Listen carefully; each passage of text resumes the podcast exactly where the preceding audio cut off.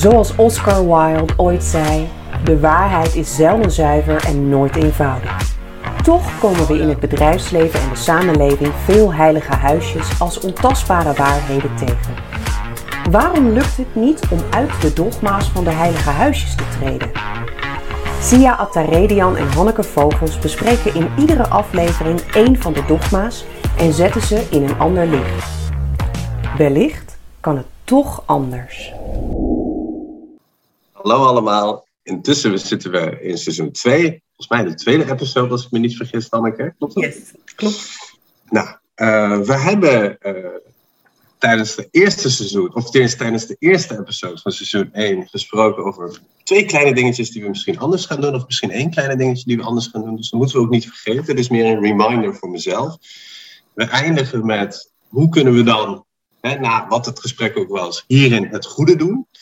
En wat mij leuk leek, is dat we ook met een persoonlijk stukje beginnen met onze gasten. Wat heb jij persoonlijk met dit thema? Dus Sandra weet dat deze vraag uh, straks jouw kant op komt.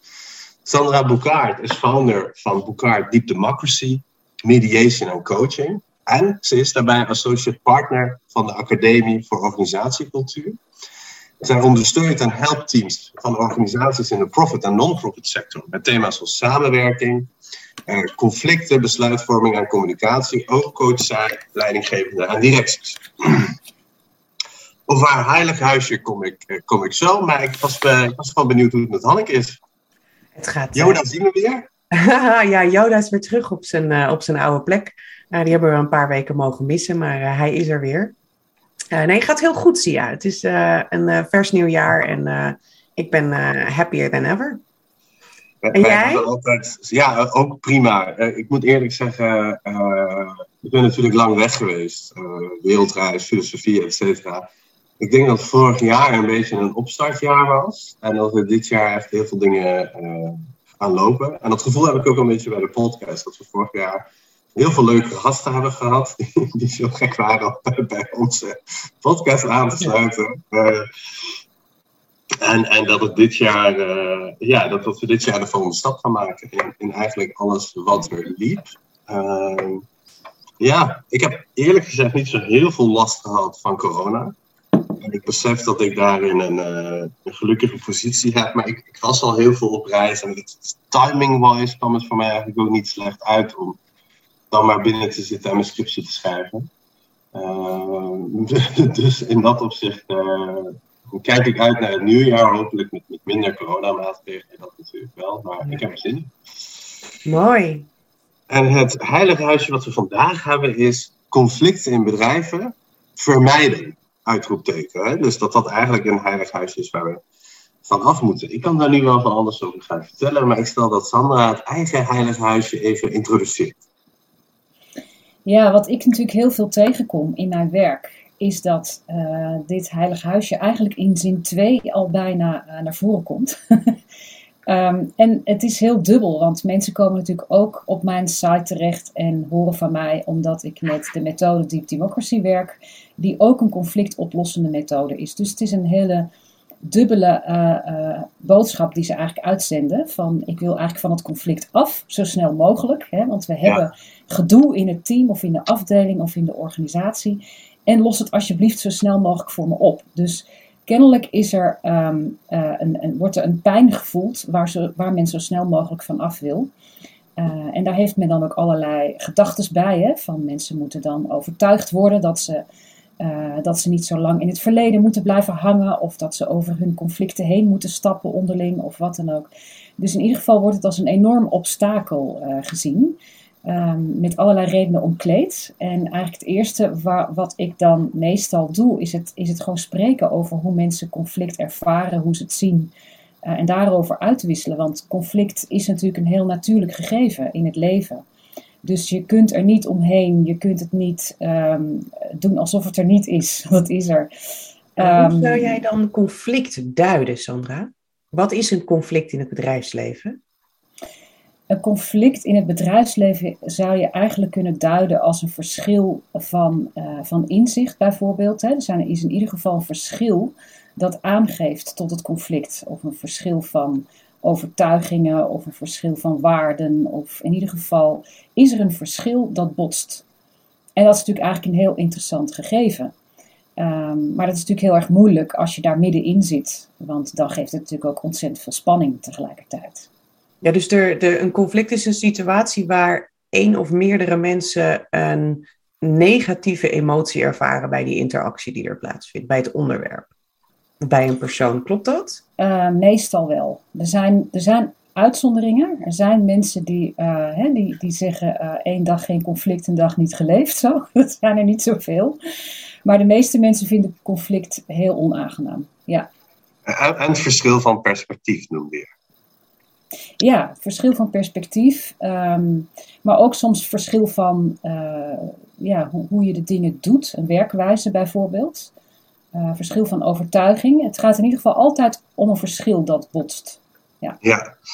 Nou ja, wat, wat ik net zei, was we gaan ook een beetje kijken aan het begin van wat heeft onze gast dan met, met dit thema. Dus mijn eerste vraag aan jou, en misschien dus al de derde, is wat heb jij met negatieve emoties, verschil in, van, in perspectief en verschil in het nou ja, denken, voelen en toch handelen? Wat heb jij met het thema conflict?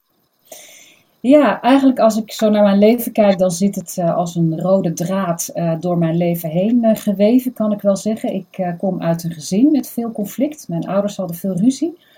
En ik heb denk ik als kind heel veel geprobeerd om, om mijn ouders te laten praten met elkaar. Maar ja, als kind wordt er niet altijd naar je geluisterd natuurlijk. Um, en als volwassene heb ik langzamerhand door ervaring door het leven heen geleerd hoe je anders met conflicten om kan gaan dan ze uh, maar te laten en ze niet op te lossen. Want dat is wat mijn ouders deden. Ze konden dat uh, blijkbaar niet zo, zo makkelijk. Um, en, en dus ben ik uh, op allerlei manieren, als ik zo terugkijk, met conflicten bezig geweest. In, in mijn loopbaan ook. Hè. Dus de, de, de opleidingen die ik koos, de beroepen die ik koos, ben ik eigenlijk steeds met conflict bezig geweest. Uh, daar kan ik wat meer over vertellen als je dat wil, maar misschien is dit voor nu even genoeg. Ik weet het niet. Ja, ja, ja. Wat, wat wij willen, als het ware, met z'n, uh, met z'n allen, in dit, in dit geval nog, nog zonder uh, conflict. Maar wat ik zelf interessant vind, is als je een ruimte binnenloopt, dan zit iedereen daar met zijn rugzak en zijn mm. eigen bagage. En daar zitten allemaal dingen in die niet direct iets met die ruimte en dat moment te maken hebben, maar dat zijn dingen die we met ons meedragen. Ik vind het mooi om van jou te horen dat je zegt van ja, ik heb eigenlijk al een hele leven lang onbewust en, later bewust hierop uh, gestudeerd. En uh, als je tijdens het verloop van het gesprek met, met, met voorbeelden komt hè, die uit die rugzak zitten, zou ik dat hartstikke, hartstikke leuk vinden. Ja, zeker. Mm -hmm. ja, het, is mooi, het, is mooi, om te horen zeg maar, hoe je dat uh, hoe je eigenlijk iets uit je, uh, uit je jeugd hebt gepakt, waar je vervolgens op door bent gegaan in je werkende leven en daarbij een hele positieve bijdrage probeert te leveren aan, uh, aan je omgeving, aan bedrijven. Mm -hmm. um, je hebt, jij gebruikt de methode Deep Democracy. Uh, misschien kunnen we daar straks ook nog even op door. Maar als je dan nu kijkt naar, naar conflict, wat zie je nou in bedrijven? Want je ziet dat mensen het willen oplossen. De meeste mensen houden niet van conflict. Maar kan jij, kan jij uit je ervaring putten en, en aangeven wat nou symptomen zijn waarbij het conflict bijvoorbeeld helemaal niet zo heel duidelijk is, of juist uh, dat het conflict heel erg op tafel is, wat er dan gebeurt. -hmm. Ja, dus wat er gebeurt op het moment dat een conflict uh, niet meer werkbaar is, hè, dus als het echt ineffectief wordt in de samenwerking, als je niet meer met elkaar kan samenwerken, dan zie je eigenlijk dat er al een polarisatie ontstaan is. En dat begint uh, eigenlijk klein, hè? dus mensen die bijvoorbeeld een meningsverschil hebben um, en daar niet meer uitkomen. Dus ze blijven zichzelf herhalen. Ze blijven uh, in teams bijvoorbeeld steeds dezelfde dingen zeggen, net op een andere manier.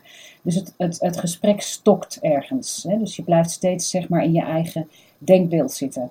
En die, uh, wat wij doen als mensen is dat we verhalen gaan maken. Dus we gaan op een gegeven moment bedenken hoe die ander denkt. Um, en we gaan daar allerlei uh, gebeurtenissen aan koppelen. Toen en toen zei diegene dat en dat. En uh, dus hij zal wel zus of zo, of zij zal wel zus of zo denken. Ja. En die verhalen die gaan een eigen leven leiden.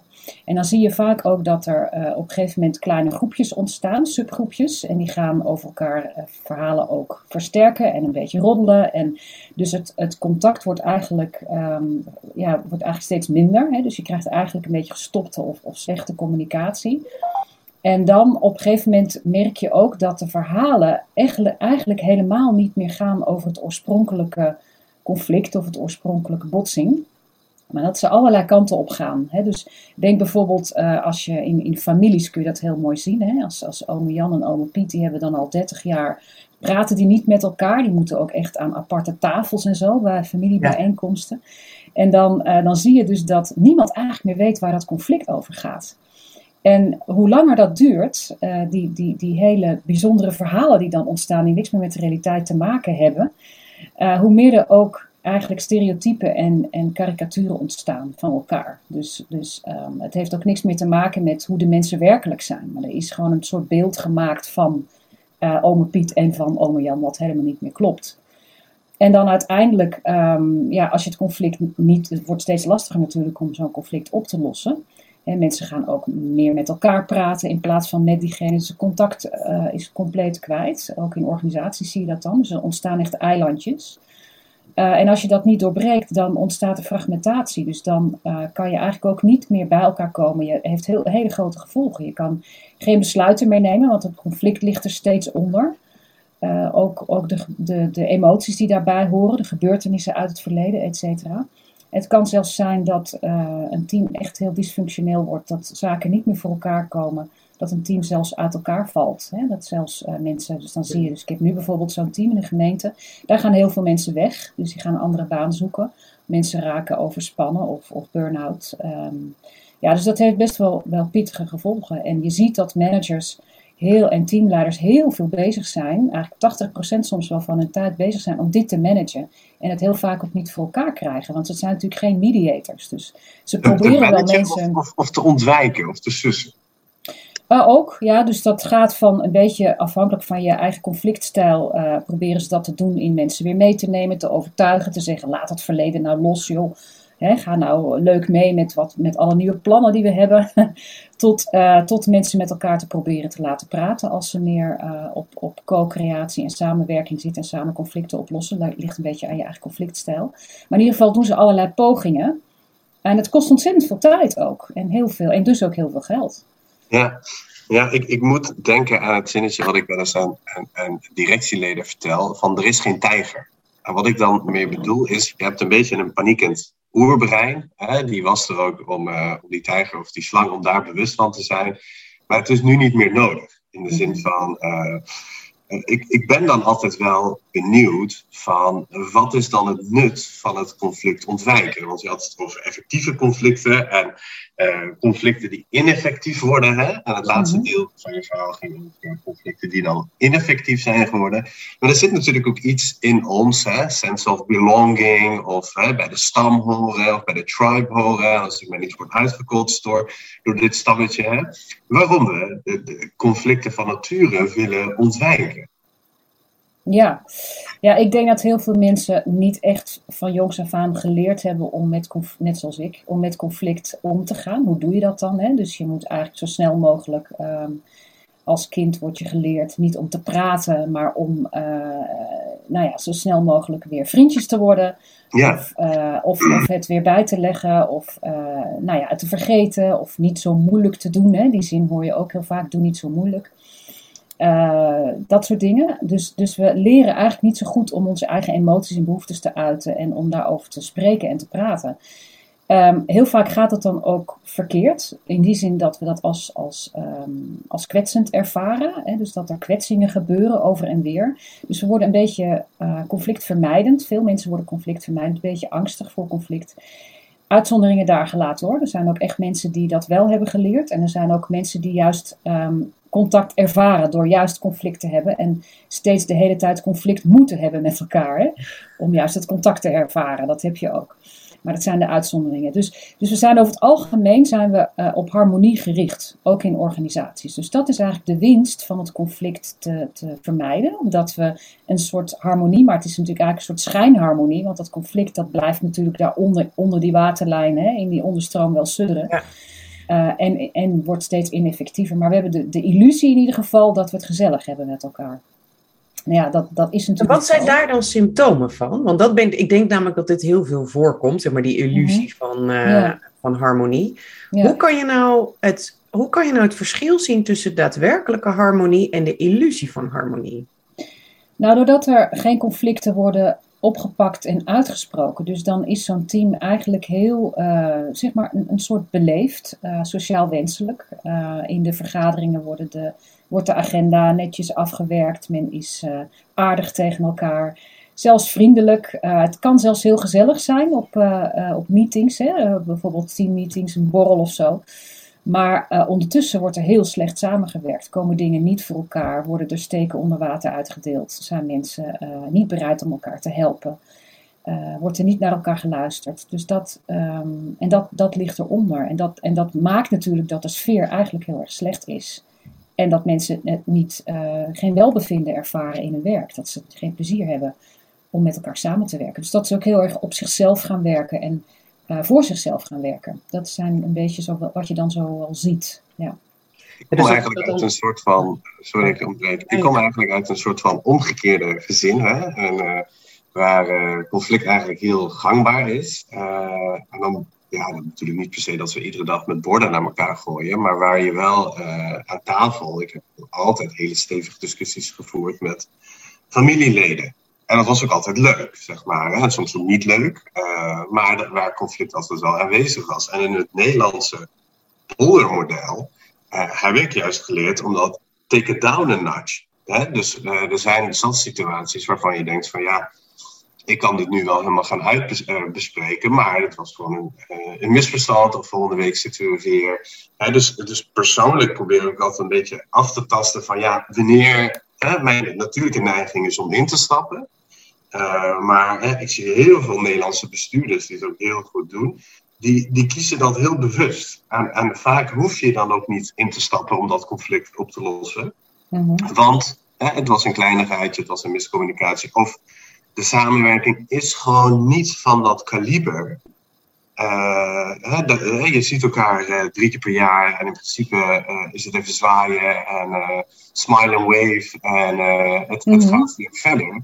En wanneer ik, hè, ik spreek nu alleen over mezelf, wanneer ik in die gevallen toch naar de onderstroom ga of toch het gesprek aan ga merken, ja, je wakkert van alles aan wat niet ja. nodig is voor die drie ja. Ja. ja, dus dat heeft misschien te maken met jouw conflictstijl, hè? dat je gewend bent om dingen uit te praten of om over zaken te spreken, ook omdat je het belangrijk vindt, maar ook omdat je het interessant vindt om het misschien de visie of het standpunt van die ander te horen.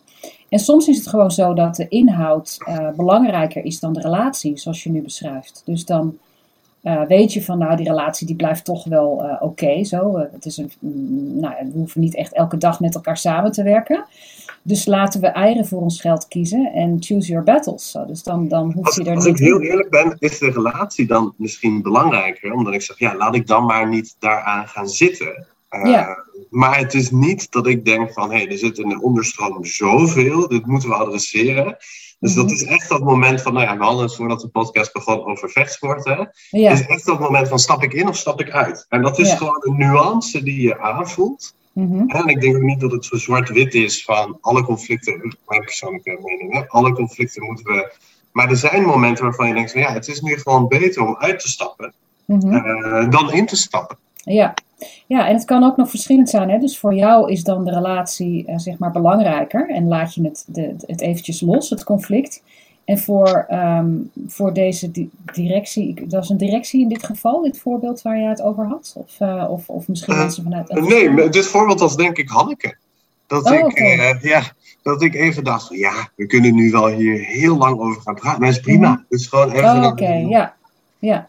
En, en ik durf het hier ook gewoon, uh, hè, gewoon uh, een ja. tafel is dit niet, maar aan onze digitale tafels durf ik dat wel te zeggen. Dat ik denk, ja, we kunnen ja. er uren over gaan praten. Ja, maar ja. ja, het was gewoon een beetje een oepsie. Ja, het is prima.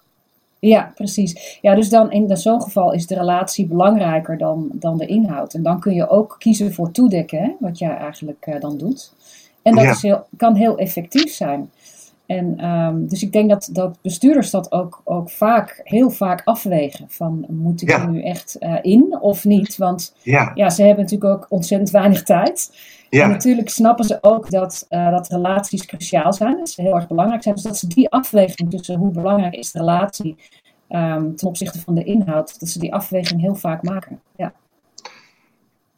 En zeg je daarbij dan dat uh, Keegan die schrijft daarover, hè? die heeft het over onze socializing mind. Maar hij zegt ook, we are in over our heads. Dus in de zin van dat we een soort van socialiserende brein hebben, zoals het voorbeeld hè, over mij, ah, relatie, ja, toe, Maar mhm. eigenlijk de opgave waar we voor staan, hè, en dan gaat het niet over een podcast, maar als je echt voor, eh, voor een grote transformatie staat, mhm. hè, als, als leider, als directielid, als, uh, nou, noem het maar op, Mhm. is dat die brein in eerste instantie gewijnd is. Hè? Jij had het over uh, de opvoeding, maar ik, ik, ga misschien nog een stukje verder. Een, een, stukje nature, dat die brein toch gewend is om nou ja, maar part of the tribe te zijn, hè? om, om maar mhm. bij de stam te horen.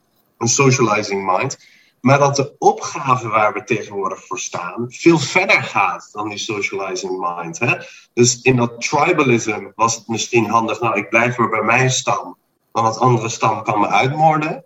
Maar nou ja, in, een, in een globale verbonden wereld met maatschappelijke kwesties die steeds gecompliceerder worden. Hè? Nou ja, we willen groene energie, ik zeg maar wat. We willen groene energie. Maar ja, als we groene energie nemen en het is echt groen, dan zitten we in de winter koud thuis. Hè? Want uh, dus nu zie je ook dat kernenergie is opeens ook groene energie. Want in dat geopolitiek met Rusland en de leveranciers ja, dan moet je een beetje ook eieren kiezen voor je geld. Hè? Anders heb je mhm. een natie uh, die, uh, die de winter niet doorkomt. En Engeland heeft daar uh, ervaring mee in het verleden. Dat deze problemen te complex zijn om je maar tot een bepaalde stam te hechten. Ja, ik denk ook dat de opgave echt is, en dat is ook wat, wat Arnold Mindel zegt, de grondlegger van Deep Democracy uh, om, om echt de verbinding te zoeken en te connecten met elkaar. Want we moeten onze tribal, zoals jij dat noemt, hè, tribal mind, zeg maar dat we echt alleen maar tot onze kleine stam behoren, uh, moeten we gaan overstijgen. We kunnen niet anders. Hè. Kijk alleen al naar, uh, naar het vraagstuk corona als wij niet zorgen dat de hele wereld injecties krijgt, hè, dus dat dat beschikbaar is voor iedereen, dan zullen we last blijven houden van dit virus. Dus, dus we zullen moeten, dit moeten overstijgen. En eigenlijk wat Mindel steeds zegt is dat niet het, uh, het, de oplossing is niet het allermoeilijkste voor al die problemen, ook voor, voor milieu, milieuproblematiek, et cetera. Maar de relaties, dat is gewoon het aller, aller, allermoeilijkste. Om dat goed uh, voor elkaar te krijgen en goed te managen. En daar zit natuurlijk het stukje conflict zit daar ook bij. Hoe doe je dat dan? Dat is echt mega ingewikkeld. Alleen al als je kijkt naar je eigen gezin. En als je dat dan opschaalt met al die belangen. En hè, kijk alleen al naar een gemeente bijvoorbeeld, waar een fietspad moet worden aangelegd, ik zeg maar wat, waar de bewoners inspraak krijgen. Zo'n proces heb ik bijvoorbeeld een keer begeleid. Hoe ongelooflijk ingewikkeld dat is. Als je ook nog als gemeente rekening moet houden met de toekomst en het toestroom van mensen in de stad. En met alle uh, met bouwbelangen en met milieubelangen en noem het allemaal op. Het is heel erg complex geworden. Dat klopt, ja. En het klinkt voor mij een beetje als uh, zonder wrijving geen glans. Weet je, dat, is, mhm. dat is een. Uh, je, ziet, je ziet in het bedrijfsleven, maar ik denk overal zie je dat als er vooruitgang moet komen, dat er altijd een bepaalde mate van frictie moet ontstaan om vooruitgang te krijgen. Omdat we anders inderdaad in onze tribe blijven zitten en niet in staat zijn om iets te doorbreken. En in die wrijving is altijd iemand die last heeft van die verandering. Want mhm. die moet iets opgeven. Dus als je blijft polderen, hoeft niemand echt iets op te geven. Dan, dan zijn het hele mini stapjes die niet zo heel veel doen. Maar als je mhm. echt een stap vooruit wil maken, dan moet iemand dus iets opgeven. Dat betekent dat als we uh, fossiele energie achter ons willen laten, dan gaan bedrijven als een Shell moeten of volledig turnen, mm gewoon kapot. Ja, klopt. En daarin uh, komen we eigenlijk ook in een gebied waarin we niet meer alles kunnen plannen, waarin we niet meer alles kunnen controleren in een gebied waarin we het niet weten en waarin we heel lang in dat niet weten zitten. En in, dat is natuurlijk ook wat conflict uh, teweeg brengt, hè? een soort chaosgevoel, paniekgevoel bijna, van we komen hier niet uit. En daarin uh, kom je eigenlijk pas op de creatieve lagen, tenminste als je in contact kan blijven met elkaar. Waarin je uh, dit soort problemen volgens mij, op, dat, was, dat is eigenlijk de enige manier volgens mij om deze problemen op te lossen. Omdat je ze niet meer lineair kunt uitdenken. Het is gewoon te complex geworden. Dus complexiteit kun je daarmee niet oplossen. Je zult ook echt in die, in die chaos moeten duiken en dat niet weten met elkaar. En dat is echt heel erg spannend. Dat vraagt ook heel veel van mensen. Ik, ik, moet, ik moet nu uh, denken met een, met, een, met een cynisch glimlach aan een uh, gesprek die we hadden met, uh, met Wouter van Noord. ging over het milieu en Wouter schrijft daar heel veel over in, in NRC. Um, en het was een beetje alsof wij in dit gesprek het wereldprobleem hadden opgelost van het, van het milieu. Hè? En, en dan nu dacht ik ook van ja, ik, ben het natuurlijk uh, met jullie eens. Maar tegelijkertijd, als ik gewoon nu kijk, nu in de samenleving. En ik heb geen Twitter, maar via uh, nieuwsberichten kom ik soms wel op Twitter. En als je een paar keer wegklikt, kun je wel even kijken. En ik zag Hugo de Jong iets, uh, die had over hoeveel mensen er gevaccineerd waren. En dan had iemand daaronder gezet. En hier komen de reacties. Dus ik ben daar echt een half uur doorheen gaan bladeren. Van wat zeggen mensen? Ja, weet je, dat is zo'n conflict. Hè? Dat is zo'n chaos. Dat is zo'n gedoe. Waarbij je denkt van ja, dit is, dit is wel leuk verteld zo op een podcast. Maar, maar hoe doe je dit dan? En hoe doe je dit Ja. in de samenleving? En, en als ik daar één complexiteit aan toe mag voegen, is de mensen hebben natuurlijk een andere nou ja, manier van denken. En dan heb ik het niet alleen over perspectivisme, maar ook een ander niveau van denken.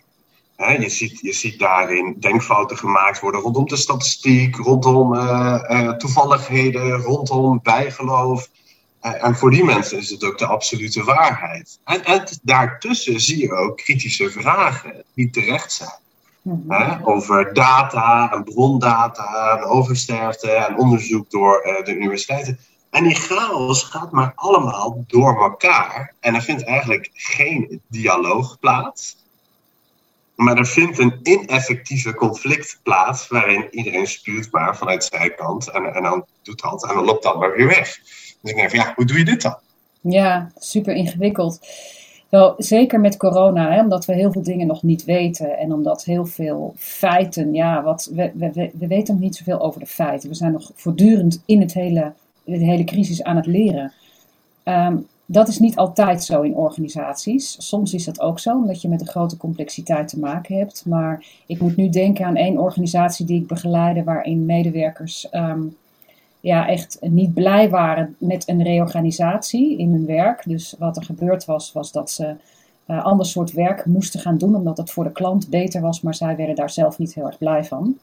Ehm, omdat ze eigenlijk hun core business minder goed konden doen. Nou, er waren allerlei verschillende belangen, verschillende medewerkers met verschillende taken en, ehm, en, en werk. Dus we zijn met elkaar in gesprek gegaan. We hebben een soort kerngroep gemaakt op een gegeven moment. En wat daarin heel erg belangrijk was in die chaos, was dat eh, de manager op een gegeven moment zei van ik wil eerst de feiten op tafel. Dus we zijn eerst gaan kijken naar wat zijn nu precies de cijfers. Want dan, als we, als we dat helder hebben, dan hebben we ook een uitgangspunt waar volgens we met elkaar vervolgens in gesprek kunnen gaan. En ehm, ja, er was heel veel oneenigheid eerst over die cijfers. Dus dat is eerst uitgezocht. Die cijfers kwamen ook op tafel, ook met, nou, met de nodige bewijsstukken, et cetera. Dus toen was er een, een soort eikpunt, een uitgangspunt waar volgens we konden praten. En toen konden ook alle emoties, gevoelens, eh, nou ja, overtuigingen, noem het allemaal maar op, eh, op tafel. Maar dat was wel heel belangrijk, want anders zit je echt langs elkaar heen te praten. En datzelfde geldt natuurlijk voor, eh, voor verschillende niveaus. Hè? Dus je moet dan toch proberen te zorgen dat mensen op een soortzelfde gespreksniveau komen met elkaar. En daar begin je natuurlijk al mee door, ehm, door eigenlijk te checken, wil iedereen zo'n soort gesprek wel voeren? Hè? Of zijn er mensen die meer willen winnen bijvoorbeeld in het gesprek, of die meer een soort debat willen, geen dialoog, maar een debat willen en uiteindelijk als winnende uit de strijd willen komen? Want dat gaat natuurlijk niet helpen. Dus dat je ook afspraken maakt over naar elkaar luisteren. Wat heb je nodig? Wat eh, zijn er misschien nog communicatie of veiligheidsregels nodig om dit gesprek überhaupt te kunnen voeren? Wat voor soort gesprek gaan we met elkaar voeren? Nou, dat zijn allemaal voorbereidende eh, zaken die je eigenlijk moet doen om het gesprek goed te kunnen voeren. Soms is er ook gewoon een, eerst een informatiebijeenkomst nodig om eh, de mensen te informeren, feiten op een rij te zetten, ehm, nou ja, een, een bij wijze spreken presentatie te geven, tot je allemaal een beetje op hetzelfde kennisniveau zit. En dan kan je pas met elkaar in gesprek. Maar dat is zoals het in organisaties zit. Ik zou niet weten hoe je dat moet doen eh, rondom corona, want dat is echt stukken ingewikkelder. Maar zo is, dat is mijn ervaring in organisaties, dat dat wel helpt. Ja, ik wil denk ik even op beide reageren. Zowel op het corona-stuk op wat, wat jij net zegt. Dus dat, wat ik eigenlijk hoor van jou is dat je eerst die common ground gaat doen. En dat Ja. dat vaak moet over de as van feiten. Maar die zijn er natuurlijk ook niet altijd. Maar wel die common ground zoeken. Ja. De erkenning van, hé hey jongens, dit is waar we, waar we met z'n allen het wel over eens zijn. Mhm. Om dan Ja. pas de, de verschillen op te zoeken. Omdat dat een Exact. houvast geeft om, eh, om het goede gesprek te voeren. Dat dat niet Ja. vanzelf gaat. Maar niet iedereen aan tafel zetten en zeggen, nou gaan we eens eventjes, dit gaan we, dit gaan we even oplossen. Mhm. Zo werkt dat niet. Oké, dus een common ground, creëren van een veilige setting om het gesprek überhaupt te kunnen voeren. En dat is natuurlijk heel lastig in het internettijdperk, waarin er zoveel meningen zijn en zoveel mensen zijn die, ehm, eh, die er iets over te zeggen hebben. Um, wat mij wel opgevallen is in de media, ik denk dat, dat iedereen dat, uh, dat voorbeeld wel kent, waarin Diederik Gommers tegenover uh, een, um, hoe heet ze, Famke Louise, geloof ik. Een, uh, een jonge dame die uh, uh, muziek maakt en vlogs maakt en dergelijke. Um, en zij zei, ik doe niet meer mee. Dat was volgens mij vorige zo of zomer van 2020. Ik doe niet meer mee. Hashtag, ik doe niet meer mee. Waarin hij niet zozeer met haar in debat ging, maar met haar echt in gesprek ging en haar zag en met haar vervolgens ook verder is gaan kijken, waar komt dit nou vandaan? Is dat niet uh, is, is het niet zo dat in conflicten er altijd iemand moet zijn die die eerste stap naar de ander toezet? Om het, om het gesprek te openen. Um, ja, nou ja, wat het allerlastigste is, dit is een mooi voorbeeld. Um, in organisaties heb je natuurlijk ook mensen met afwijkende mening. Zij had natuurlijk een afwijkende mening. En, uh, en vaak zijn dat minderheidsstandpunten. En die zijn natuurlijk ongelooflijk belangrijk om ze überhaupt al te horen. Want um, omdat we zo conflictvermijdend zijn, zijn we geneigd om dat überhaupt niet tot ons bewustzijn te laten doordringen. Ja. En, uh, en te bedenken dat iedereen het met elkaar eens is. Hè? Of, of nou ja, we hebben helemaal geen zin om dat afwijkende standpunt te horen. Dus we drukken het weg. En, uh, en vaak, als we het al horen, dan zeggen we heel vaak, zeker uh, hè, als we leiding geven van, nou, parkeren het even, we komen er later op terug. Um, maar, maar dat dat helpt natuurlijk absoluut niet. Dus eh, om jezelf te trainen om juist dit soort afwijkende standpunten te horen en dan onmiddellijk in de luisterstand te gaan. Dus eigenlijk eh, in jezelf te trainen dat je niet zegt van dit standpunt wil ik niet horen, maar in plaats daarvan even stil te staan en tegen jezelf te zeggen: wow, dit is een interessant standpunt, hier wil ik meer over weten. Hoera, er is iemand die iets anders zegt dan de andere, hè, of die minderheidsstandpunt heeft. Omdat daar heel veel waarde in zit. Hè. Dus daar zit vaak uh, in dat, uh, zijn vaak de creatieve ideeën waar, waar mensen mee komen, maar ook vaak de kansen tot innovatie. Mm-hmm. En ook vaak um, uh, leggen mensen met deze standpunten ja, toch even de zere plek bloot. Hè? Dus ze, ze wijzen eigenlijk op risico's of op fouten die gemaakt zouden kunnen worden. Dus ze zijn ongelooflijk belangrijk. En dat is denk ik iets waar je jezelf heel erg in kan trainen om juist in die luisterstand te gaan. En als dat gebeurt, dan omdat die ander zich ook gehoord voelt, dan heb je kans dat er een gesprek plaats kan vinden. Niet als je meteen al in je hoofd bedenkt um, dat je, hoe je die ander zo snel mogelijk koud kunt stellen. Dat, dat, dat werkt niet. Ja, dus, je, dus die overtuigingsmodus, het continu proberen te verkopen van het verhaal. Mijn vak, hè, verkopen. Het continu mm-hmm. proberen verkopen van jouw overtuiging ten opzichte van een ander. Dat zorgt er eigenlijk alleen maar voor dat je verder van elkaar verwijderd Absoluut, raakt. Ja. Um, ja, ik zit even na te denken, dus dat je zou dus actief uh, het gesprek, het de, niet, het, niet het debat, maar echt het gesprek in de maatschappij. Dus aan tafel zitten en met elkaar zeggen: Oké, vertel mij nou wat je voelt, wat je ervaart, wat ja. je vindt, wat je ziet. Ja. En, maar dat gedrag hebben we eigenlijk niet gezien. Misschien is het er wel gebeurd, maar achter gesloten deuren. Um, dus we hebben volgens mij op geen enkel moment een Mark Rutte of een Hugo de Jonge in een openlijk gesprek nee. gezien. Überhaupt nee. gebeurt dat volgens mij in de politiek bijzonder weinig. Misschien gebeurt het achter de schermen, maar voor de schermen niet. Daar hebben we debatten, daar hebben we dingen die er doorheen geduwd worden. Is dat niet de, de essentie ook van uh, wat er niet alleen in politiek, maar ook in het bedrijfsleven natuurlijk veel gebeurt. Dingen worden in achterkamertjes bedacht. Mensen voelen zich niet betrokken bij. Om mm-hmm. vervolgens daar dan een emotie bij te hebben. Mm. Uh, en zelf ook zeg maar tegenovergestelde te willen. Ja, absoluut. Dus, dus waar het om gaat natuurlijk is dat, uh, dat je bereid bent om, uh, er is een Chinees spreekwoord, hè, stap eerst uh, in de schoenen of lo loop eerst 10 meter in de schoenen van een ander of zoiets.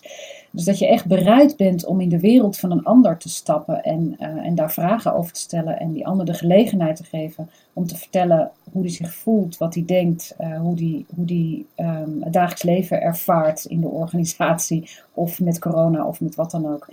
Ehm, en, en dat je daar dat je dat echt uh, uh, wil begrijpen, dat je daar echt een intrinsieke motivatie in hebt om dat, uh, om dat het in de diepte te willen snappen um, en daar echt open en nieuwsgierig naar bent. Dat is denk ik de, de, de houding om met elkaar het gesprek aan te gaan. En die zie je heel erg weinig. Die zie je wel meer in besloten kring, waar mensen um, bij elkaar gebracht worden. In diepdemocratiekringen gebeurt dat wel, hè, van uh, ongevaccineerden, gevaccineerden en daar dan met elkaar over in gesprek te gaan. We hebben natuurlijk ook de tools om dat te doen met elkaar. Dat zijn hele mooie gesprekken.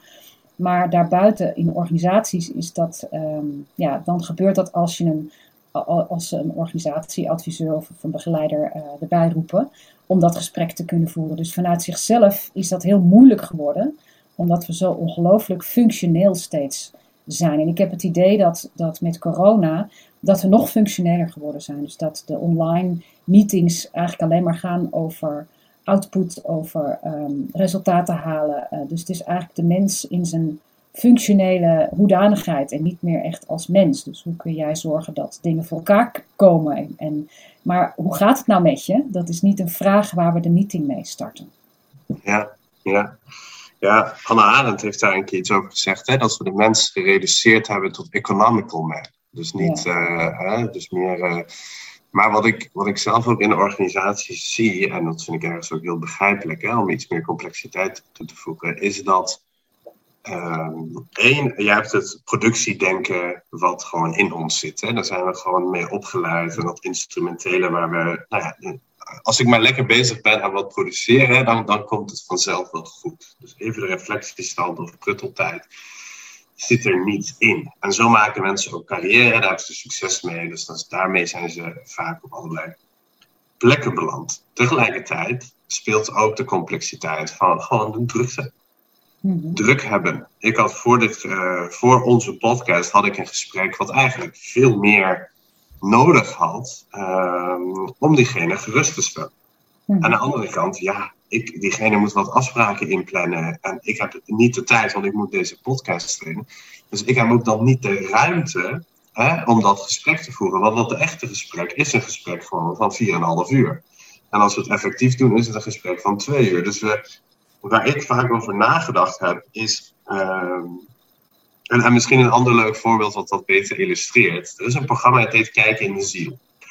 En in Kijken in de Ziel spreken ze op een gegeven moment met strafpleiters. En dan zeggen ze tegen Spong, Gerard Spong, als er hier in deze ruimte een bom zou zitten, zou je het aan ons vertellen. Dat is in de wereld draait door, daar aan tafel met nou, 100 man publiek. Zegt hij, nee, dat zou ik niet doen. Dat is het geheim van mijn cliënt. Ik ga gewoon naar huis. En volgens mij is dat Matthijs van Nieuwkerk. Zegt, oh, dan gaan wij allemaal dood. En Spong meende dat. Vervolgens hadden ze een andere, ik ben even zijn naam vergeten, maar een andere strafpleiter, daar hadden ze het hiermee over. Hè? Krijgen jullie de opleiding, krijgen jullie dit mee, et cetera. Hij zei, ja, weet je, als ik eerlijk ben, hier kunnen we dus natuurlijk heel erg, hè, en uh, over zedendialecten, en kunnen we het allemaal over hebben.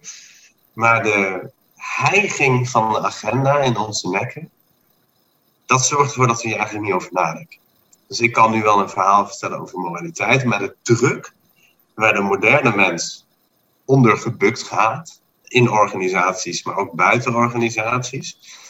En voor een deel kun je zeggen, nou ja, die druk kun je managen, maar voor een deel is die druk er ook echt. Dus uh, als je lang genoeg kijkt en denkt, zie je dat we ergens ook wel dat tijd en haast een fundamenteel issue zijn. Dat gebrek aan tijd, of dat gevoel van gebrek aan tijd, zorgt ervoor dat we niet alleen op deze kwesties, maar op heel veel andere kwesties niet tot de essentie komen.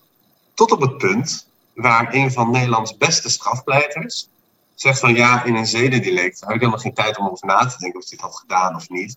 Want ik moet door. De, agenda hijgt in mijn nek. En ik denk dat, dat tijd ook een aspect is die we niet mogen onderschatten.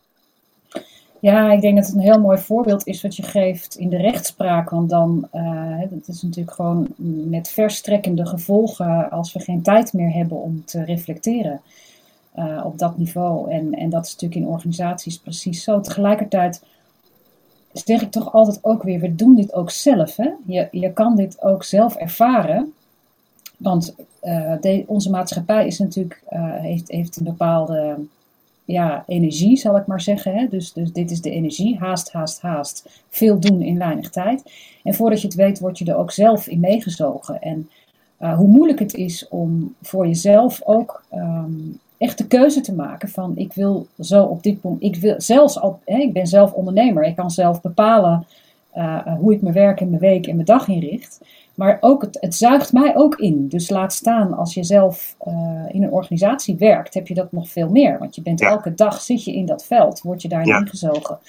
Dus het is ongelooflijk moeilijk om daar uh, überhaupt al bewust tijd voor te maken. Maar het kan wel. Als jij alleen al kijkt naar wat je, waar je mee zou kunnen stoppen dagelijks. Wat onzin is. Wat gewoon echt onzin is. Welke onzin overleggen hoef je bijvoorbeeld, of onzin overleggen laat ik het niet zo noemen. Maar voor jou onzin overleggen waarvan je het gevoel hebt van daar heb ik niks te zoeken. Of ik, heb daar, ik ben daarbij, maar ik hoef daar eigenlijk helemaal niet bij te zijn.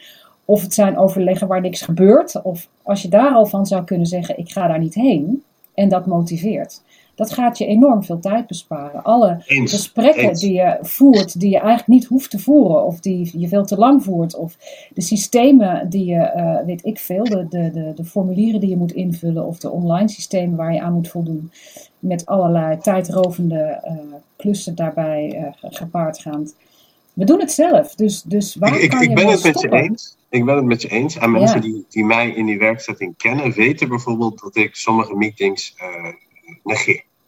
Dus eh, da- daar, daar sta ik ook bekend om. Maar ik wil niet doen eh, alsof dat iets eenvoudigs is. Mhm. Hè, dat is een beetje de dood in de ogen aankijken. Hè? Want in mij zit ook dat sense of belonging.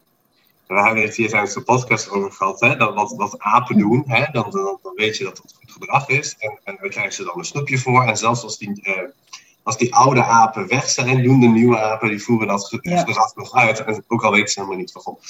Ehm, in principe is dat iets wat ik doe. Tegelijkertijd snap ik ook hoeveel eh, druk dat vanuit de organisatie, vanuit de cultuur, vanuit de conventie met zich meebrengt. Ik ben dit ook gaan doen op het punt dat ik wel echt, echt stevig in mijn rol en in mijn vak zat. Hè? Op het moment dat je begint, kun je moeilijk zeggen van ja, dit is al de vierde overleg. Ik zeg niks, niemand vraagt iets aan mij. Maar je moet daar wel bij aanwezig zijn. Mhm. Als je net begonnen bent met werken, dan doe je dat niet. Hè? Laten we wel wezen. Laten we ook niet een of andere ubermensch voorstelling maken van... Nee. eh, vervolgens blijf je dat doen, word je daarop beloond en is dat op een gegeven moment een onderliggend patroon. Ik ben dat. Ik ben daar op een gegeven moment van gaan afwijken. Hè? Wij noemen dat in deze podcast afwijkunde. Ja. Eh, eh, en eh, dat, dat, maar dat ben ik pas op het punt gaan doen waarbij ik echt het vak beheerste. Waarbij ik echt stevig in mijn rol zat. Ik ben dat gaan doen. Ik zeg niet dat anderen dat moeten gaan doen. En waarbij ik die stam ook niet nodig had. En, en, en ster- sterker nog, ik was aangenomen om die stam tot gedragsverandering eh, te bewegen. En dan kom ik bij wat Hans Ver- Vermaak vaak zegt. Ik weet niet of het van hem is. Wat hoort, werkt niet. Wat werkt, hoort niet. Nou, Dan moet je op een gegeven moment op het punt zitten dat je in die tweede categorie gaat zitten. Hè? Ik doe iets wat niet hoort, maar ik weet dat het werkt. Maar ik ben daar niet aangenomen voor productie. Of ik word niet ingehuurd voor productie. Ik word aangenomen voor gedragsverandering. Ik vind het van een andere dimensie. Ik vind het van een andere orde van verandering. Wanneer je dit aan een gewone medewerker vraagt, die hier nog nooit over nagedacht heeft. En die gewoon vanaf dag één is aangenomen om een beetje te honoreren. En daarin ook beloond is. Eh, en op een gegeven moment zeggen, ja, keer jij je maar tegen de stam. Je kan niet in één keer een spookrijder worden.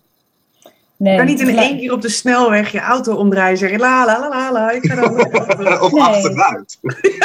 Nee, precies. Nee, maar dat is ook de spanning die ik natuurlijk bij eh, mensen die echt het werk uitvoeren eh, dagelijks meemaak. Hè? Dus mensen die bijvoorbeeld in de zorg werken. Ja, die zeggen, weet je, ik ben niet aangenomen om de hele dag eh, eh, allerlei formulieren online in te vullen. Of om eh, de hele tijd kruisjes te zetten als ik een, een, een doekje heb gebruikt om het, om het, om het aanrecht af te lappen. Ehm, ik, ik wil gewoon tijd hebben om met mijn, mijn cliënten een, een gesprek te voeren of om ze even aandacht te geven. En niet om de hele tijd nou ja, daarmee bezig te zijn. Dus, dus, en ze geven dat ook aan, zeker. Ehm, eh, het, is, het is niet zo dat mensen hun mond houden ook. Hè? Alleen, ja, je kunt er natuurlijk niet zomaar uitstappen. Maar het is, mensen zijn zich er, lopen er dagelijks tegenaan. Het is niet zo dat ze, dat ze het op een gegeven moment dan maar onbewust doen, omdat het gewoon wrijft, het schuurt. Het, het, het past niet bij waar ze voor zijn aangenomen. Het is eigenlijk hetzelfde wat jij zegt, Sia. Je bent er niet voor aangenomen. Het is niet je, jouw, uh, um, ja, zeg maar, waar, waar jouw passie, waar jouw hart naar uitgaat. Als zorgmedewerker ook niet. Wij zijn, wij zijn like-minded. Dus ik moet nu even het advocaat van de duivel spelen. Dat is ook nu mijn rol. Dus dat doe ik met plezier.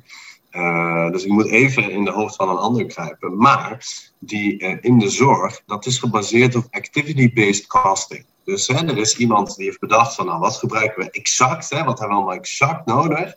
En daar maken we een begroting voor en dat krijgen we dan van de ministerie. En meer geld is er ook niet. Mm Dus het is wel, je, je bent onderdeel van een systeem mm uh, waar je uh, onderdeel van bent. Wat ik daarmee bedoel is, je bent slachtoffer van dat systeem, maar je houdt ook dat systeem zelf in stand.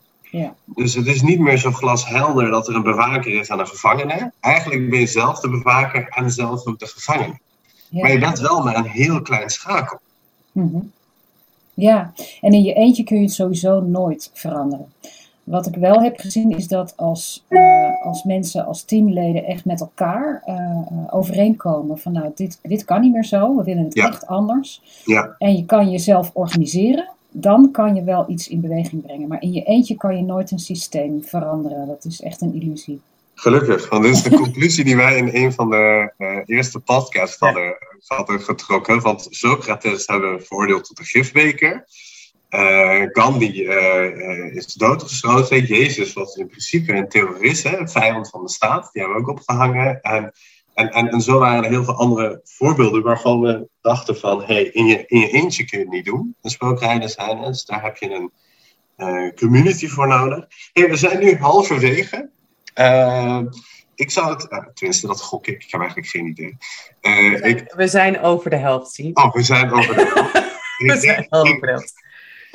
Ik zou het wel leuk vinden uh, als we het gesprek even konden, konden pakken, even konden grijpen.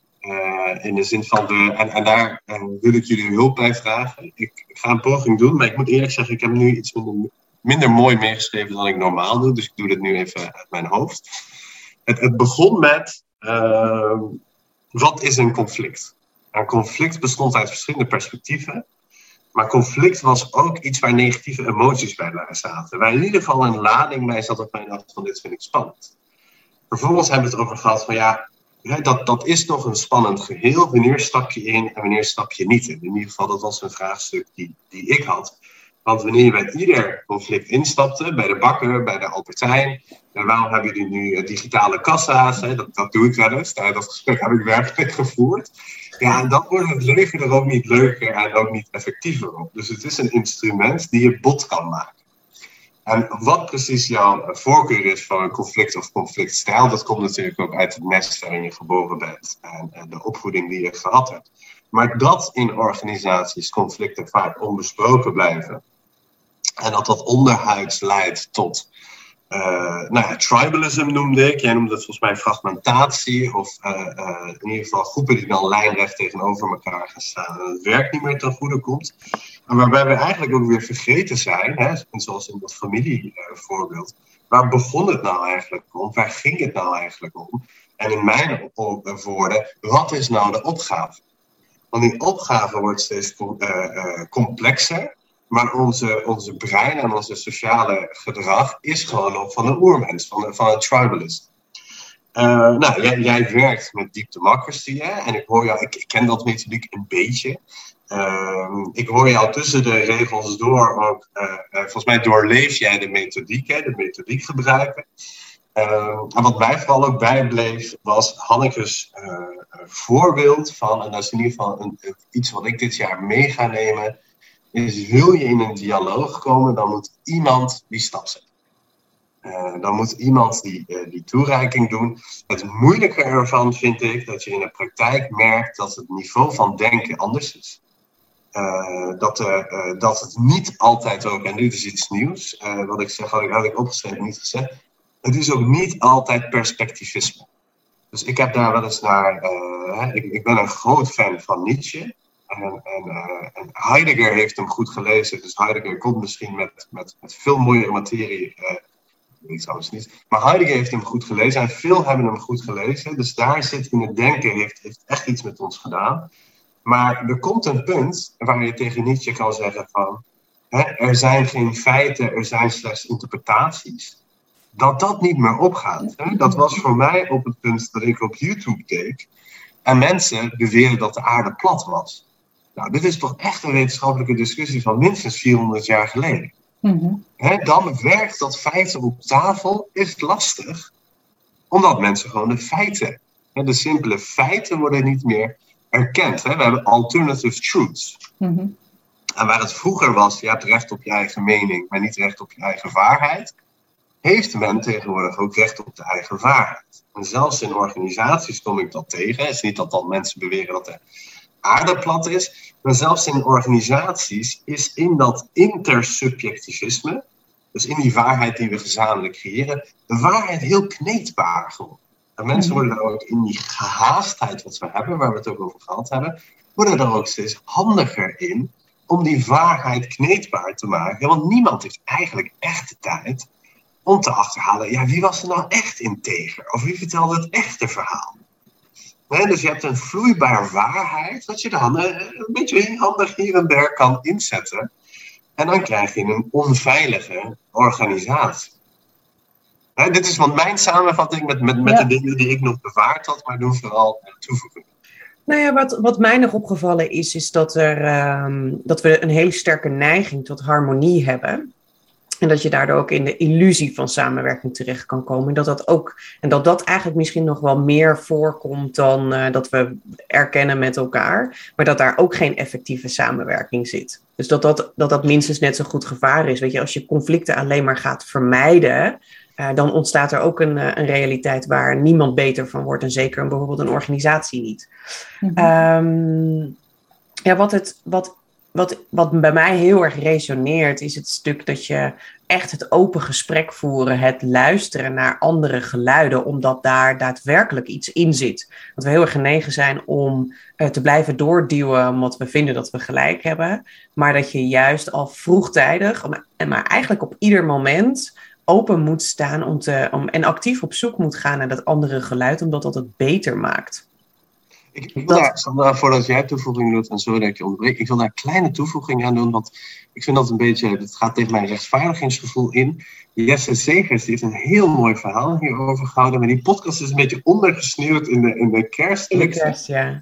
Uh, wat Jesse zei is, uh, was volgens mij ook van Keegan, je moet ervan uitgaan dat je onaf bent, dat de ander ook onaf is, en dat je samen een geheel kan worden. En dat is misschien ook het antwoord op mijn eigen vraag. Wat doe je dan met die verschillende niveaus in denken? Maar als je uitgaat van het onaffe, kun je samen een geheel worden. Dat is even. Ja, ja. Nou, ik denk, maar dat, maar dat is het dus. dus. En dat komt dan ook weer terug vanuit, het, uh, vanuit de podcast die we met René ten Bos deden. Is dat, het, uh, dat juist als je ergens van overtuigd bent.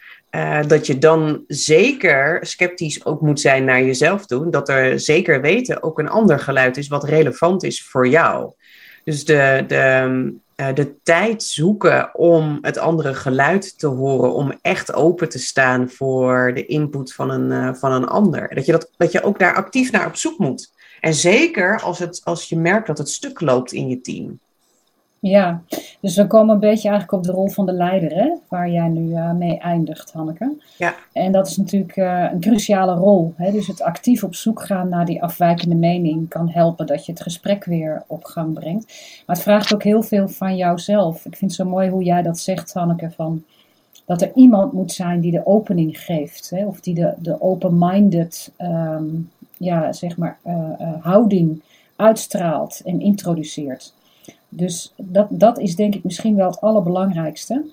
Um, dat je ook, ook echt bereid bent en echt intrinsiek, wat ik al zei, hè? Dus, dus geïnteresseerd bent en open bent en nieuwsgierig bent naar die ander. Um, ik denk dat dat, dat dat voorgeleefd kan worden door een, een leider en dat dat ontzettend veel uitmaakt. Um, maar ja, we moeten wel ruzie maken een beetje met elkaar. Want dat heb ik je ja. ook horen zeggen. Dat zeker, conflicten zeker. wel degelijk effectief zijn om tot iets beters te komen. Ja. Je op een goede manier dat kan doen. Maar dat betekent dus voor leiders eigenlijk dat ze, een, eh, dat ze, dat ze veel werk eh, te doen hebben aan zichzelf. Want als jij alleen maar, ehm, zeg maar je eigen agenda eh, nastreeft, hè, dus je, je- als je het hebt over het hogere doel, zeg maar, of je gaat te snel, of je neemt mensen niet meer mee, of je kan niet meer echt luisteren, dan sla je de plank dus mis. Dus het heeft heel erg te maken met, kan jij zelf neutraal genoeg zijn om anderen te luisteren? Kan je open genoeg zijn om naar anderen te luisteren? Kan je alles aanvaarden wat er op dat moment ook echt is en speelt? Dus het vraagt nogal wat van jouw eigen ontwikkeling. En kan je dus mensen op die manier ook op hetzelfde niveau, eh, gespreksniveau, meekrijgen? Dus niet dat, dat je allemaal op andere niveaus zit te praten. Dus, dus het vraagt ook nogal wat van je, van je skills, maar ook vanuit je, voor je eigen ontwikkeling, zeg maar, als leider. Als ik heel eerlijk ben, als ik kijk naar het leiderschap in de, in de, eh, in de bedrijven die ik tegenkom, eh, wellicht hebben jullie daar een ander idee over, maar je komt niet in die leiderschapsposities omdat je zo goed kan luisteren. Nee. Nee. Ik weet het niet. Die, die, die, die zie ik even niet. Dat zijn Nee, dat klopt. die dat is, hard eh, getraind worden onderweg. Ja, dat is een, een contradictie, want vaak lopen leiders daar ook op stuk. Juist op die empathische, menselijke, relationele eigenschappen, die ze, die ze dus, waar ze niet voor aangenomen zijn. Ze zijn natuurlijk aangenomen om, eh, om resultaten te bereiken vaak, hè, of om, eh, omdat ze eh, in het politieke veld zo goed zijn, of omdat ze whatever. Maar juist niet daarom. En, ehm, en daar lopen ze vaak ook juist op stuk. Dus dat maakt het ook heel erg ingewikkeld. Ehm, en, en bijna onmogelijk om het goede gesprek te kunnen voeren. Dus, dus wat er allereerst nodig is, is natuurlijk bewustzijn ehm, en reflectie daarop. Van hé, hey, wat heb ik nog meer te ontwikkelen dan waarom ik zo hoog in de boom eh, gekomen ben. Zo. Dit, dit is een, dit is een vraagstuk waar ik eigenlijk eh, al hele lange tijd, alleen onder de douche hoor, over, over nadenk. Van hoe, eh, hoe kan dit? En Sandra, jij, jij kan misschien iets vertellen over het fractale. Hè? Als iets in mij zit, zit het ook eh, in jou en in de samenleving. En, en, en, wat zit er dan in de samenleving? Daar heb ik eigenlijk lang over nagedacht. Wat is dit dan? En eh, waar komt het vandaan? En het eerste punt wat ik kon vinden, en ik zeg niet dat het het eerste punt is, maar het eerste interessante punt wat ik kon vinden, als je op de basisschool eh, maandag mag je dan in een kring zitten. En je mag dan vertellen, ik kan me heel goed herinneren hoe dat dan ging. En Najib Amali heeft daar ook een hilarisch stuk over geschreven. Van Marokkaanse kinderen die dan vertellen wat, er gebeurde in het weekend aan Nederlandse kinderen. Uh, maar waar, wat mij vooral bezig hield, is er wordt aan je gevraagd: vertel een verhaal over jou. En er wordt aan niemand gevraagd: stel twee goede vragen over je weekend. Of luister heel goed en probeer te bepalen wat de kern was van dit verhaal. Nee, je krijgt vanaf de, vanaf de basisschool al, krijg je al de opdracht om jezelf te presenteren. En als het ware een soort van over te lopen van jezelf. Nou ja, dat gaat verder uh, op de middelbare school. Je hebt uh, begrijpend lezen, je hebt taaltechnisch luisteren, je hebt rekenen. Maar we worden eigenlijk gewoon niet getraind in het luisteren. Ik dus ook niet. Uh, en op een gegeven moment, nou ja, intussen ben je 40 jaar verder. En uh, kom je erachter dat je eigenlijk helemaal niet kan luisteren. Maar je bent al 40 jaar gedrild in het niet luisteren. En we gaan weer terug naar de kring. In de kring te vertellen hoe jouw weekend was. Uh, en vervolgens komt, komt de andere weer, want we gaan zo de cirkel rond. Iedereen moet ook, komt het concept van tijd weer. Hè? Hebt helemaal geen tijd voor. We moeten dat cirkel rond. En niemand staat ook stil bij wat het vorige verhaal was, of de verbindingen tussen waren, wat er eigenlijk viel. Nee, weer vanuit het ego, vanuit het ik dat overspoeld is van zichzelf. En dan neem ik niemand iets kwalijk, dat is een beetje van onze tijdgeest. Beginnen we weer een verhaal te vertellen over ik. Ja, maar je kunt natuurlijk, um, ik denk wel dat het begint bij ik. Want je kan, uh, ga maar na, als jij zelf heel erg vol zit hè, met iets, dan kan je echt ook niet openstaan om een verhaal van een ander te horen. Um, ik denk dat, we, dat je daar als leider wel een andere taak in hebt. Dus dat je in staat moet zijn om jouw eigen ikje, eventjes, uh, of je eigen agenda, of hè, wat voor niveau het dan ook heeft, even aan de kant te kunnen schuiven. Om echt te luisteren naar die ander. Want je hebt een voorbeeldfunctie en je hebt ook een taak als leider om het proces te begeleiden. Naast dat je gewoon ergens naartoe moet en een doel hebt en een doel moet behalen. En dat wordt heel, dat alleen al, die twee petten, zeg maar, die je als leider hebt, die wordt, die wordt heel vaak ook niet uh, bewust erkend of gezien of de noodzaak daarvan uh, gevoeld. Terwijl wat ik eerder zei is, ja, het gaat eigenlijk allemaal om relaties. Als we die relaties niet goed managen, dan komen we nergens. Hè? Dus dan kan je eindeloos praten over waar je de cultuur die moet veranderen, of het doel wat je moet halen, of wat de mensen niet goed doen, et cetera. Maar het gaat niet lukken. Want je krijgt, je krijgt de mensen niet mee. Je krijgt de minds en hearts niet mee, om het zo maar te zeggen. Ik dus krijg, van, die, is, ik krijg van die leiders ook wel te horen. Die zeggen van, ja, ik heb... Uh, uh, en, ik word, en dat zijn, dat, zijn, dat zijn niet de minste mensen. Dat zijn mensen die ik hoog heb zitten. Die zeggen van, ja, ik heb nog 200 ongelezen e-mails. Ja. Uh, als ik één vrijdag vrij neem. En standaard gewoon 100 wanneer ze uh, daarvan afwijken, hè, in het kader van afwijking, dan gaat het leidinggevend kader van die leidinggevende, die gaat dan weer heel veel druk zetten. Dus waar ik in dat verhaal geëindigd ben, is je moet ook bereid zijn, als je het goede wilt doen, dat je het dan niet goed doet. Mhm. om, eh, als, je wilt, als je bereid wilt zijn om het, om het ultieme goede te doen, hè, dus mhm. luisteren naar je mensen, je eigen ik opzij te zetten, een bijzondere rol daarin te hebben, dan moet je ook bereid zijn dat je het soms in het systeem, in dat machine, het niet goed doet. Want ik, ik, begrijp heel goed wat je bedoelt, maar ik begrijp ook wel de complexiteit die daarbij komt. Hè? Als je zit in een verhaal waar je eigen ik opzij moet zetten en je eigen ik heeft nog 200 ongelezen e-mails. En die moet bloemen goed gaan keuren, zo per vinkjes, die dan naar de ziekenhuis ondersteuners worden gesteld. Er loopt nog ergens een rechtszaak uh, en uh, je bent ook te laat met het dossier wat je zelf moet inleveren. Om op dat moment je eigen ik en, en, en, de zij, en de zij, ja, weet je, dat, is, dat kun je bijna niet verwachten van, van mensen, ook met slaapgebrek en, uh, en een hoop ander soort druk. Dus ik denk dat, dat die systeemverandering de essentie is. En dat je daar een, een rol in kan nemen. Met, ja. met de gevolgen van die. Ik zou hem dan toch willen eindigen vanuit een positive note hoor. Dus, dus de, de, de, eh, want wat je nu beschrijft, is dat het heel ingewikkeld is en dat het bijna niet te doen is. Uh, ik zit dan toch aan de positieve kant. Ik denk dat het kan, maar dat je het niet met grote stappen doet, maar met kleine. Sandra, wat zou jij nou als, als aan leiders als de eerste stap uh, tot, uh, tot beter willen, uh, willen geven. Wat zou en misschien kan ik hier, moeten doen? Wat we hadden afgesproken is, hoe kun je hierin, in deze chaos, hoe kun je hierin het goede doen? En dat hadden wij afgesproken in het nieuwjaars podcast. dus we gingen eindigen van hoe kun je in deze complexiteit, hoe kun je hier het goede doen? Ja, ik denk dat je niks voor elkaar krijgt zonder dat je het ook echt gewoon plant. Dus ik denk, de allereerste stap is reflectietijd plannen in je agenda. Gewoon een ochtend of een middag per week, weet ik veel, zitten, je agenda helemaal schoonvegen, vrijmaken en uh, reflectietijd inlassen. Uh, en ik denk dat je dan scherper kan worden. Want als je alleen maar doorholt, het begint gewoon met tijd en met reflecteren en met bewustzijn. Dat zou mijn eerste uh, ja, tip zijn. Dus drie uur leeg in de agenda om buiten naar de vogeltjes in de boom te kunnen kijken. Letterlijk.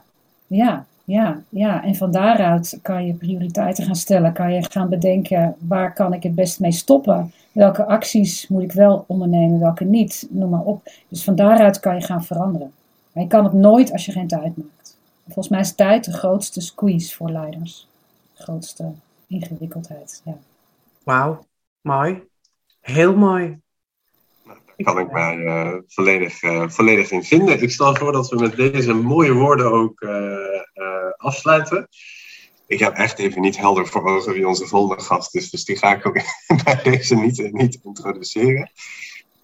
Ik vond het een hele, hele mooie uh, podcast, Sandra. Dank dat je hier bij ons wilde zijn. En bedankt voor jouw uh, inzichten en die reflectietijd uh, om die gewoon in te plannen.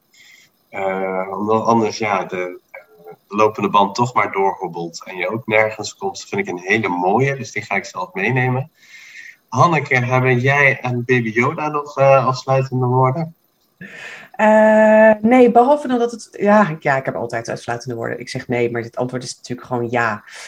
Um, Nee, ik vind het heel mooi om meegenomen te zijn in jouw wereld, uh, Sandra, vanuit jouw ervaring in wat conflicten doen, uh, wat er gebeurt um, zeg maar in de hoofden van mensen, in, in harmonie, disharmonie, hoe dat werkt. Um, heeft mij ook in een aantal praktijkvoorbeelden wel weer een, uh, een aantal hele mooie inzichten opgeleverd. Ook voor mezelf, want ik kom conflict continu tegen. Dus dat, ik ben heel erg dankbaar daarvoor. En ik hoop eigenlijk dat onze luisteraars. Um, hele concrete mooie tips hebben gekregen in uh, hoe je om kan gaan met conflicten. Vooral ook wat je, welke rol als leider je daarin hebt. Mooi, ja. dankjewel. Dank jullie wel. Ik vond het een ontzettend mooi gesprek. En heel leuk dat ik ben uitgenodigd om, uh, om hier uh, met jullie in gesprek te gaan. En ik denk dat we heel veel geraakt hebben van de essentie van conflict en hoe je er mogelijk ook anders naar kunt kijken of anders over kunt denken. Zodat ook een klein beetje de, de, de spanning of de, ja, de, de negativiteit, zeg maar, dat die misschien een klein beetje uh, um, milder, zeg maar, is geworden. Want ik denk dat eigenlijk de essentie is dat we misschien wel het anders gaan bekijken in ons hoofd. Dus dat we het meer gaan zien als een kans tot transformatie. Um, en als een kans om, om nieuwe dingen te ontwikkelen met elkaar en samen te werken. Dat hoop ik eigenlijk altijd mee te geven aan mensen. Wauw. Dankjewel. Heel graag gedaan. Dank. Tot de volgende. Ja, tot de volgende. Bye bye.